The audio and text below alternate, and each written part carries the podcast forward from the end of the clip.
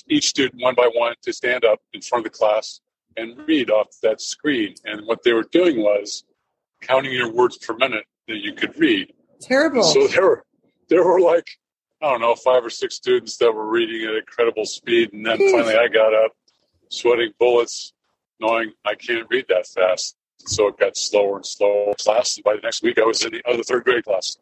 Yeah, by the end of end of that week, they moved me to the other third grade class because of my reading speed. Isn't that something? The humiliation. Uh, you just think that someone's intuition would tell you, especially a teacher or a parent, not to humiliate, have your child humiliated that.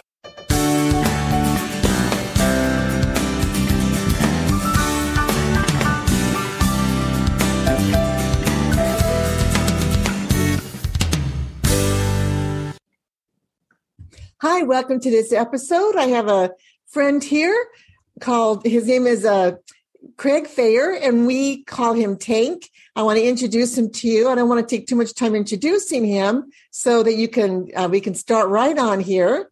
Come on on, Craig. There you go. Hope you can see me okay. Yeah, someone, yeah, Craig is a neurosurgeon who um, has dyslexia. And as a child, he never knew he had dyslexia. And I think that's fascinating. He realized he had it when he saw his own son struggling with some of the reading challenges that he faced as a child. So, how was that for a springboard into an introduction? Would you- Sorry, there's a background noise.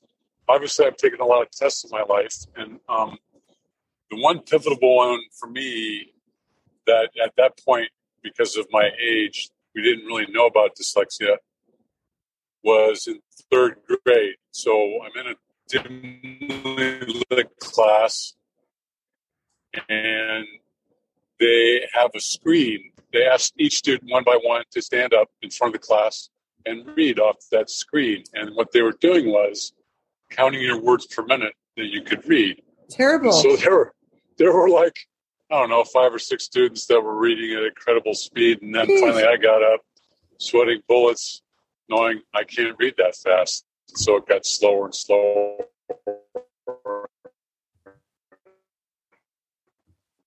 yeah, that you're cutting out a little Uh, bit. I was that class. By the next week, I was in the other third grade class. Yeah, by the end of end of that week, they moved me to the other third grade class because of my reading speed. Isn't that something? The humiliation. Uh, you just think that someone's intuition would tell you, especially a teacher or a parent, not to humiliate, have your child humiliated that way, right? You just, but so Right. maybe Right. some of these teachers just don't have that intuition or, I think, and maybe they just didn't understand those things back then because I think first, second, third, fourth, fifth, all those grades, they would write Craig needs to read more. They just felt like I wasn't reading enough to be proficient at it. So, but Yeah. I think it was more more of a disability than it was truly my not reading more. Because I think one of my favorite authors was Agatha Christie, so I loved all those murder mysteries, and I would read Uh-huh. those, but it was slow, very slow. Interesting. Um, you know, the other thing we hear a lot is some someone's not trying hard enough, they're too lazy. And man, that's just far so far from the truth because the dyslexic child does try very hard and just feels defeated because they're not accomplishing the same goals that someone working that hard would be accomplishing. Yeah, and I think what I found myself doing to compensate, because like you said, it makes you feel not great about yourself. I became the class clown, because you I was reasonably reasonably intelligent, I could be very witty. And the, even my sixth grade teacher, Mr. Hill, who was a Green Beret and had a bopper, one of those big long wooden pointers with a black tip on the end of it, who was named after the most thumped kid the year before, Benson Bopper. And I knew how many he bops he had, so I, I went for the record for my class. and he made a oh, mistake Wow. of sitting me right up at the front of the class, and so I was within reach all the time. It was easy to accomplish.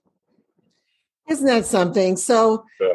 um, you compensated for to entertain the class and to be the class clown, but it's interesting that that's actually a god-given talent you have is to to humor people anyway right right right but yes. i know because that came out on one of our tv shows that we're on together you were you, we missed you last night yeah we missed you guys. It was uh, truth's 16th birthday so. Yeah how cool is that? saw the, the new harry potter movie so.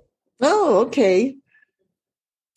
Well, you know, I have another friend who was um, in, in, the low third grade reading class in third grade, and they gave him an assessment, and they moved him to the lower th- lower grade, the lower reading level, and then he get, got another assessment, and he was put in the lowest reading level in third grade, and the humiliation just hit him, like you said, and then someone gave him another test that was a gifted test, and he shot up to the top of the class. And a whole new program was started for kids like him. Talented creative. I think well i mean the the the incidence of dyslexia is reported to be more than being left-handed which my oldest son is back uh-huh. in the uh-huh. day they used to tape your, your left hand behind you and it was like a crime or you were punished for it right so but I mean, you would think that they would learn because if you like Braden, we we luckily recognized it early and got him trained in a way that he's he's he means normal speed now, or pretty pretty close to it, and he does fine. So so if you catch these kids early and train their brain right, they they function much more quickly. Know, so cortex, is he also is he also a left-hander? You said. No, no. My oldest is left-handed. Okay. But Braden's right. Yeah. Okay. Yeah. When I first so, started working yeah, with but another interesting thing. I'm sorry. No, no, yeah, no. Go ahead.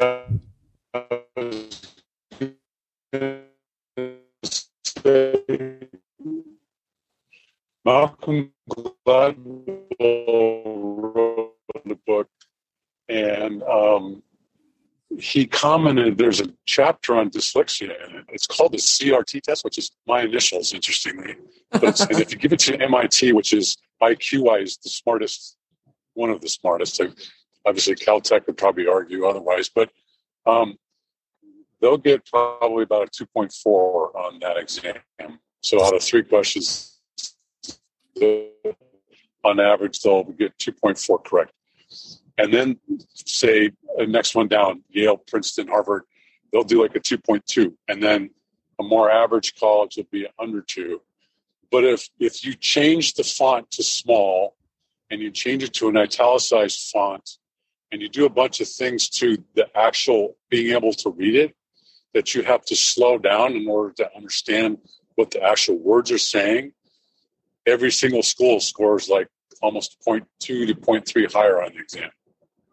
So it's a, I forget the exam is a test of your comprehension and the speed at which you comprehend. And so the more you slow down, and the more you concentrate. So actually having dyslexia in this case, because when I tested those kids on this exam, they score very high compared to the other students because they have to slow down to read what's being written in the, in the exam itself. So it's actually a gift on that test, like you said. Wow. Um, you know, one of the things we're working on in this summer is a reading program that's going to allow the kids to design their own sentences, making the font larger and changing the color and spacing the words out as the way they want or so it's really different than real life right Yes. But it's an opportunity to play with words and play with reading. And we're going to have words on um, on a carousel where they, the words will rotate if there's a certain kind of word, and then they're going to be on like flashcards, like with an arrow going to. it. So we're having a bunch of different fun ways to read. So it's interesting that you're you're talking about the very specific reality that if a font is smaller and italicized, everybody would be on the same page to have to slow down and focus on right. what they're reading. Right. Dyslexic people would um, read better. Right, right. Yeah, because even now when I take recertification exams or I continue medical education requires that I take exams at the at the end of each course, I mean, I, I look at the time and I divide that by the number of questions and I figure out how many seconds I have per question so that I know I won't fall behind and not complete it. And I end up worrying about that more than I do the exam. Yeah. I, I've heard of someone watching the person next to them take the test and how that really just intimidated them because they were so much slower at answering the questions. Yeah, yeah, totally. But yeah, I just I got used to people getting up way before me, so yeah, it didn't bother me as much. I just worry about getting all the questions answered. So well, and and having those accommodations to have more time on the test, you never had those accommodations, did you? Nope, nope, never. Yeah, fewer questions, more time for your testing. Uh, Talk about some of the victories you've seen with your son, though, with with some of the. nice. Pardon me. No, I didn't say. Anything. We have a little bit of a delay here, so. yeah, sorry. Share share some of the um, victories that you see in your son's life because he gets some of these accommodations, and because you and Stephanie advocated for him. Yeah, I mean, I think he feels more confident in taking the exams. He's definitely a better reader. I've seen him, like in Bible studies, he's totally willing to read scripture, where I'm like, not panicked, but I'm embarrassed and break into a sweat. And I know I'm going to miss a line and skip something here or misread it, you know, or yeah, yeah. So, but he's not. He's fine. He's great. He's great at reading and, and he goes through it, and I'm proud of him. That's real sweet. You know, I have um, an adult friend who's in his early 40s, and he wanted me to assess him for dyslexia. Just he was curious um, what reading level he was at and what his comprehension level was at. His reading was at a third grade level, his comprehension at a sixth grade level. And what he really wanted to do was read his Bible. And he said, I just can't read my Bible. So I think that's great that your son's able to. What's your son's name? Braden. Braden, that he's able to read mm-hmm. his Bible and Yeah. good. And Yeah, do it in front of people. So and what does he want to do? Does he have a career in mind? Does he want to be a? Um, I'll You know, talk to you a little bit later about you being a surgeon and how all that yeah, happened. yeah, yeah, yeah. No, it's okay. No, he he has the world open to him because he, he's That's smart enough. He could go into science. He could do medicine. He's he's coordinated and an athlete, but he's also like me, somewhat of an entertainer in the class. So he, he plays the guitar. So he could be an entertainer if he wanted to be. So he could do anything he wants. Interesting. Not not the entertainment of getting bopped on the head by the teacher. For No, yeah, it was entertaining to the class. serious. more entertaining when I got bopped, and it wasn't me that did it. Mr. Mr. Hill was uh, going to allow me to kick him in the rear end, and I, I declined. Said, "Okay, I just take that one away." That's really sweet. Talk to so what is really impressive. I you know I talk about the the genius mind of the dyslexic child and how we need to unlock that genius mind because like you said once a kid starts reading it opens up a world of opportunity to them. When did you know that you wanted to go into um, science and be a neurosurgeon? I uh, junior year in high school, so I took an anatomy physiology class, and that was it. The human body was amazing. Its physiology and um, so, and I also uh, that year tutored some blind students. So I, I just knew I wanted to go into medicine because I Mm. liked helping people, and I, I like working with my hands. So the combo of those three things was I've, I've got to be a surgeon. So Well, and actually, actually, what I chose to do was general surgery with a trauma emphasis. So, um, but I do have to deal with neurosurgeons and neurosurgery because sometimes they're not there quickly. So to get through, that's very impressive, and I know you give God the glory for your successes. Yes. You work awfully hard, Yeah. and for um, to get through those classes, did you have real good support groups? Because I know you didn't have accommodations in, in college, right? Correct. Because Correct. you didn't know you were dyslexic. No, I I would make sure I attended. There were students So there was always one of the students assigned, like in med school, to take the notes. So it would be taped, and then almost verbatim they would type those out. But I didn't really need those. If I was there and I sat and heard it, then I was fine, and I only needed a few few words to strike the memory of what was told to me. So my notes were more cryptic, but I understood them.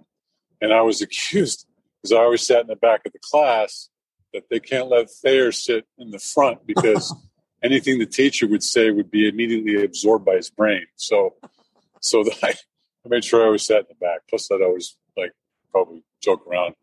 I'm also ADHD, so it's hard for me to sit still. I'd be distracting at the front of the class.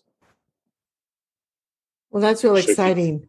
Yeah. Um, what what would you like to share with parents um, that could be dyslexic or even that have dyslexic children to encourage them that they're not alone and just to you know god bless them for hanging in there and working with their kids? Because a lot of those kids are falling behind really fast right now.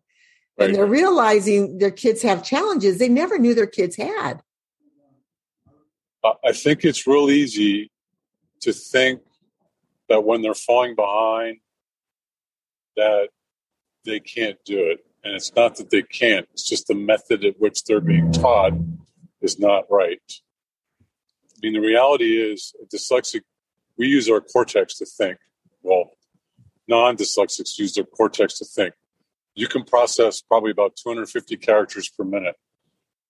Dyslexics use their inner the deeper part of their brain and they can almost infinitely you know do things. So if they learn to train themselves they've got a computer for a brain. That's crazy. But so it's easy early on to think well geez. So my my advice is to get them tested early.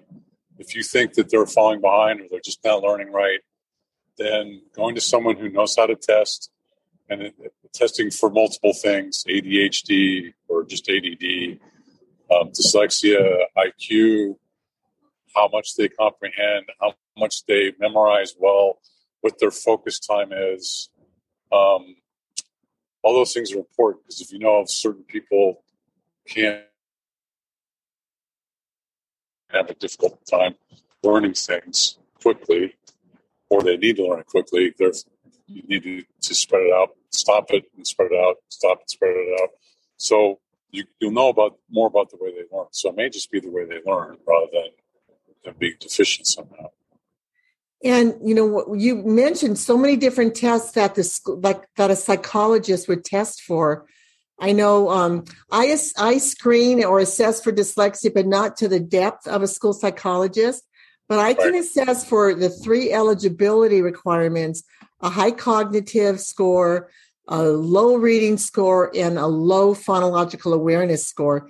And if parents can't get their schools to test their kids on a timely basis to get them the intervention now, then reach out to other educational therapists, reach out to me, because we can provide the assessments that give you the, the write up that you can take to your school and show these are the eligibility requirements my child has. And the, the benefit of that is the school will pay for the tutoring and it gets the, the child the tutoring right away. And, um, you know, the assessment also gives you that peace of mind to know that your child does have the dyslexia. And we really want to look at it as a trait of genius, not, and someone said, don't call it a superpower because I never felt it was a superpower. I was always struggling with it. But it is a, a trait of genius that needs to be unlocked. And if kids have a low self esteem, they're not tapping into that. Right, right. And you're afraid to do things, which is not fair to them because they can do them, but they're afraid because they may have failed at doing yeah. the things that you know other kids that don't have this have been able to do, and it's it's not their fault really. It's just their, their brains wired a different way, and they need to learn a different way. Yeah. Okay. Well, let me see. I want to be sensitive to the time here. Um, thank you for calling us from back east. I know we have a little bit of a time change here. And I hope oh. the audience was patient to bear with some of the technology challenges, but this has been been very interesting. And I'm just, you know, I'm very happy to know you, Tank, and I know you're you're patients are very blessed to have you as their surgeon. I'm I'm blessed to have patients. So um, it's been a, a, gift the whole way through my life.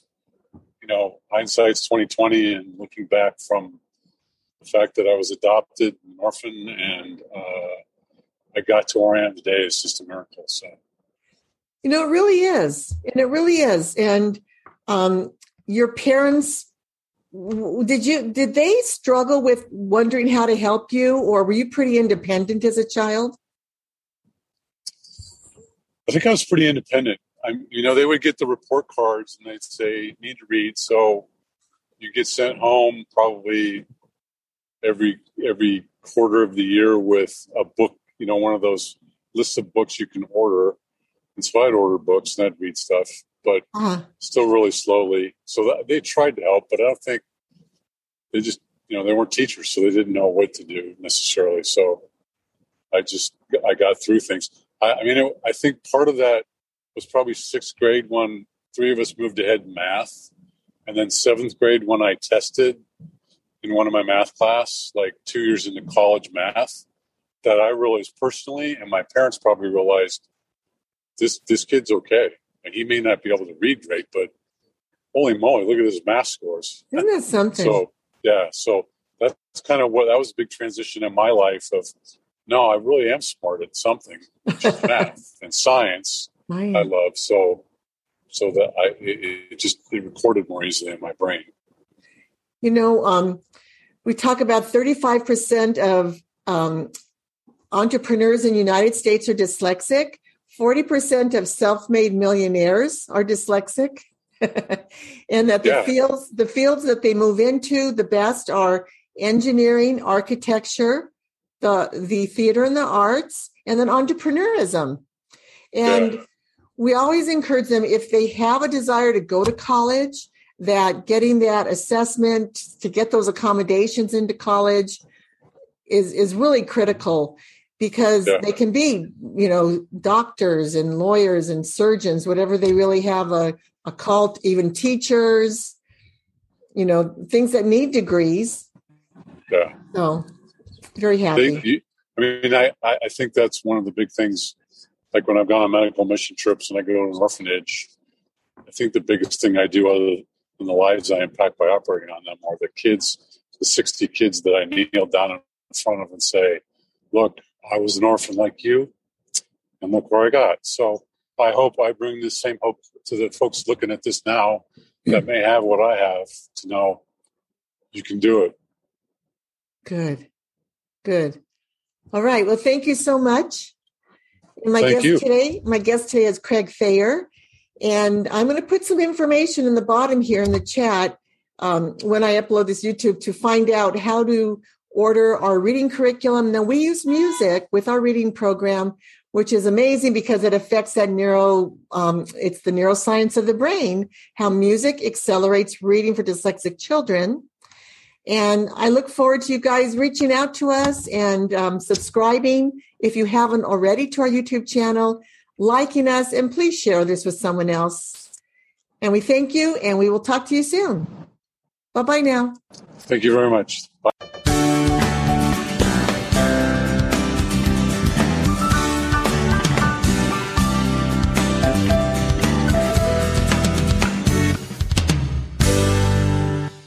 You for listening to this podcast in its entirety. If what we shared today has inspired you, would you please visit our website, dyslexia-solutions.com and consider making a donation so that we can keep these podcasts going. Also, please subscribe to our channel and find me on, on Instagram, Marianne Cintron. Thank you again for tuning in and may God bless you.